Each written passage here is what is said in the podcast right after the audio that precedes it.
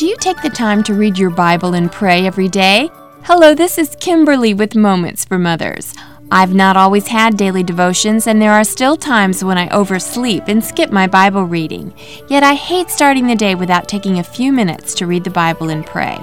I have a stressful job. If I don't take time in God's presence, I find myself losing my temper easily.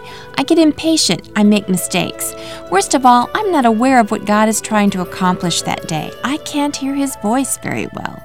If I take a few minutes to read His Word and pray before my day begins, I'm much more likely to be sensitive to the things He wants to accomplish. David needed to pray before he started his day. In Psalm 3, he says, In the morning, O Lord, you hear my voice. This is Moments for Mothers, a production of Asia Pacific Media Ministries.